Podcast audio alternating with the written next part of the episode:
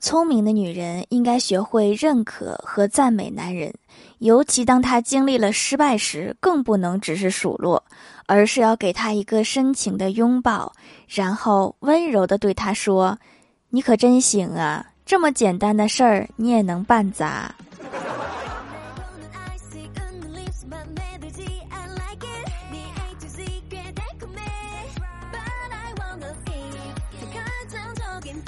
Hello，蜀山的土豆们，这里是甜萌仙侠段子秀欢乐江湖，我是你们萌到萌到的小薯条。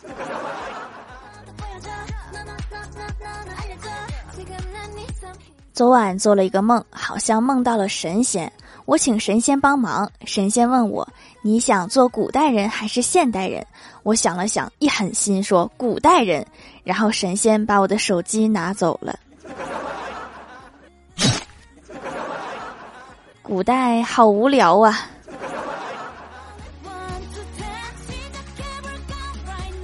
上周周末我在家睡午觉，迷迷糊糊中感觉我哥偷偷的拿起我的手机，好像在偷偷的用我的手机点外卖，然后悄悄的把我的手拉过去，按在了手机上付款，瞬间觉得自己像古代被冤枉的囚犯，被打晕了以后还强行按手印认罪。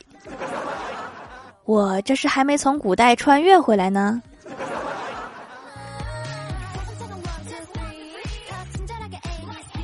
上高中的时候，欢喜上课睡觉，做了一个噩梦，突然猛拍桌子站起来，老师投来亲切的目光，问怎么了？欢喜说：“老师，我刚刚做了一个噩梦。”老师说：“孩子，别怕，噩梦才刚刚开始。”确实是噩梦。老师后来找了家长一通批。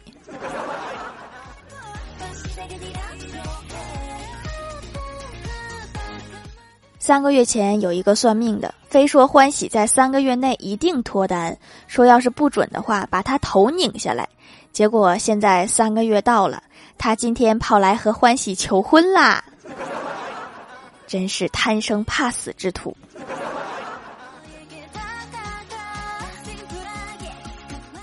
有一天在公司无聊，就追了一会儿剧，看了一会儿，然后我就问小仙儿：“我说小女子无以为报，唯有以身相许的逻辑是什么？”小仙儿说：“就是人家看上你了呗。要是看不上，他说的肯定是做牛做马也要报答你。好像还真是这么回事儿。”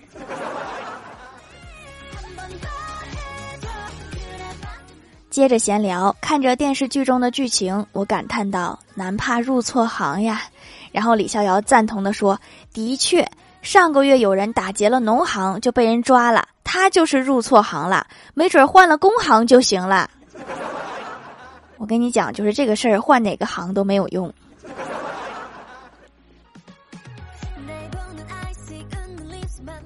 今天刚到公司，看到郭大侠带着伤上班，我就问他：“我说你脸上怎么有两道伤口啊？”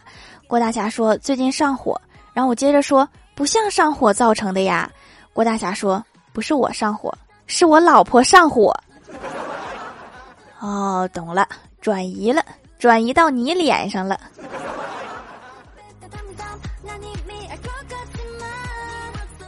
午休时和前台妹子去公司食堂吃饭，只见旁边桌的一个帅哥走过来，对着前台妹子说：“美女你好，我们是市场营销专业的，我们老师给我们个任务，要五个人的手机号，你能把你的手机号给我吗？”前台妹子把手机号给了他，我就问我说：“不是要五个人的手机号吗？为啥不要我的呢？”帅哥看了我一眼说：“不好意思，已经够了。”我不信。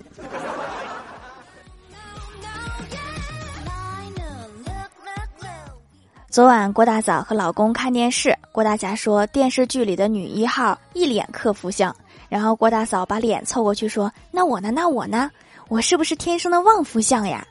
郭大侠看了看说：“嗯，遇到你之后，只能说我命硬，滚犊子。”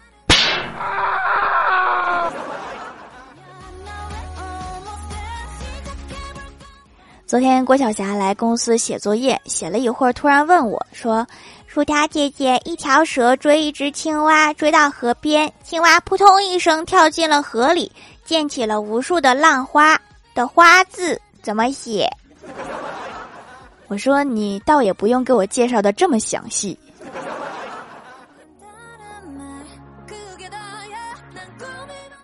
读小学的侄子玩游戏非常厉害，经常打电话给我约战，每一次都把我虐得体无完肤。我心想，怎么能被一个小学生虐呢？太没面子了。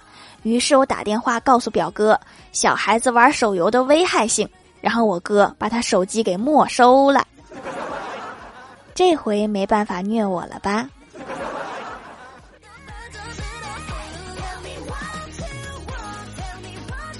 晚上出去溜达，小区的大妈们正在聚堆聊天然后听到一个非常离谱的八卦，说我们小区有一个大爷，五十五岁，原生家庭有一个女儿，然后出轨了，又有了孩子，是个男孩。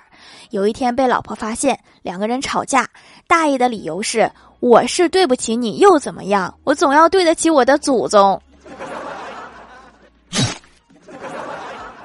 就离大谱。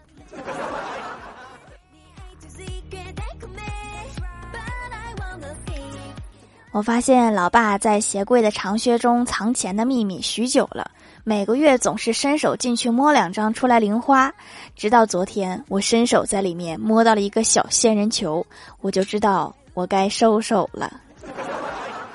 看来是换地方了，我得到别处找找。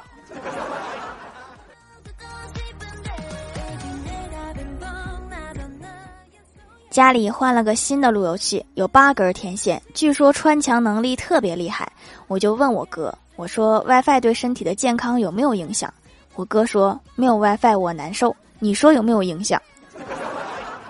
我也难受，那影响还是挺大的。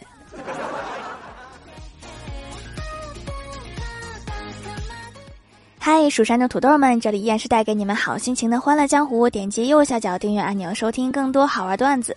在淘宝搜店铺“蜀山小卖店”，或者点击屏幕中间的购物车，可以跳转到我的店铺，支持我的店店。在微博、微信搜索关注 “nj 薯条酱”，可以关注我的小日常和逗趣图文推送，还可以在节目下方留言互动，还有机会上节目哦。下面来分享一下听友留言。首先，第一位叫做吃瓜派，他说：“俗话说好事成双，那我这下巴这么好看，有两个也不奇怪。我要是没猜错的话，你说的应该是双下巴吧？”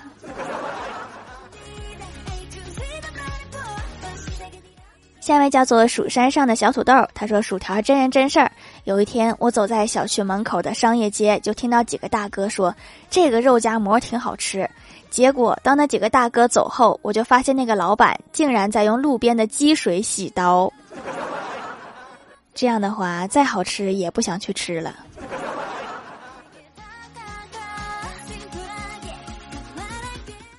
下一位叫做可乐鸡腿大汉堡，他说：“我真的很佩服现在评论区的人，你们是怎么做到这么多段子都不重复的？那你更应该佩服我呀，我每期十几条段子都不重复。”下一位叫做小兰迪，他说：“条条的手工皂皂好好用，美白效果好好，军训必备。别人都晒黑了，就我没有。防晒和美白加在一起才是王道，双重保护，你这属于开挂了呀。”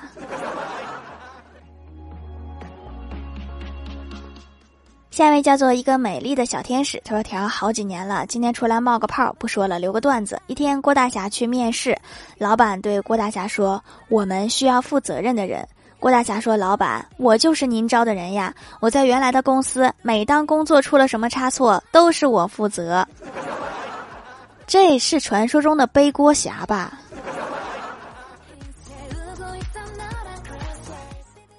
下一位叫做九月最爱薯条酱，他说：“疫情再度严重了，一个小区喊到做完核酸检测不要逗留。这时，一个女士说：‘做完核酸检测去哪儿领豆油？在哪儿领豆油？’一个管理者说。”是做完核酸检测后不要逗留，吃货在哪里都会发光。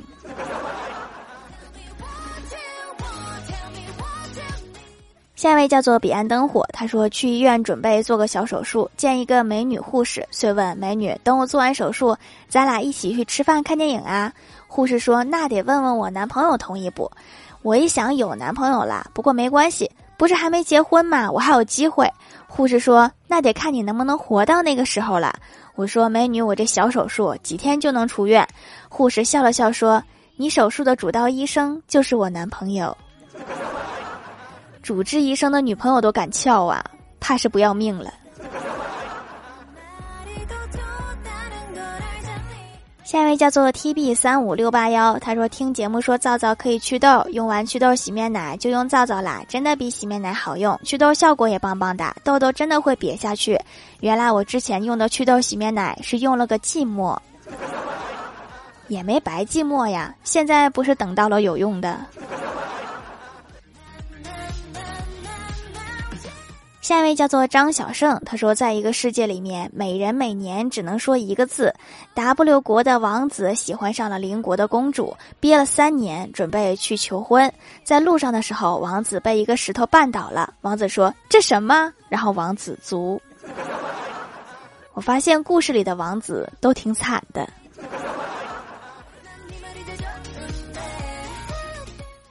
下一位叫做薯条酱，别拖鞋，自己人。他说给条条留段子啦。小明考试得了零分儿，小明老妈看后大发脾气，这辈子也就这样了，不会有出息啦。然后小明老爸听到之后，马上对小明老妈说：“小孩是要鼓励的，不能骂。”然后对小明语重心长的说：“儿子，你这辈子也就这样啦，下辈子可一定要努力呀。”直接鼓励下辈子呀。下一位叫做一个不知道昵称的九妹，她说征婚通知：不爱化妆，省下化妆钱；不爱逛街，省下购物钱；不爱吃零食，省下小吃钱；不爱坐车，省下买车钱。另外，平时爱攒钱的那种最好啦，那就干脆取一个存钱罐得了。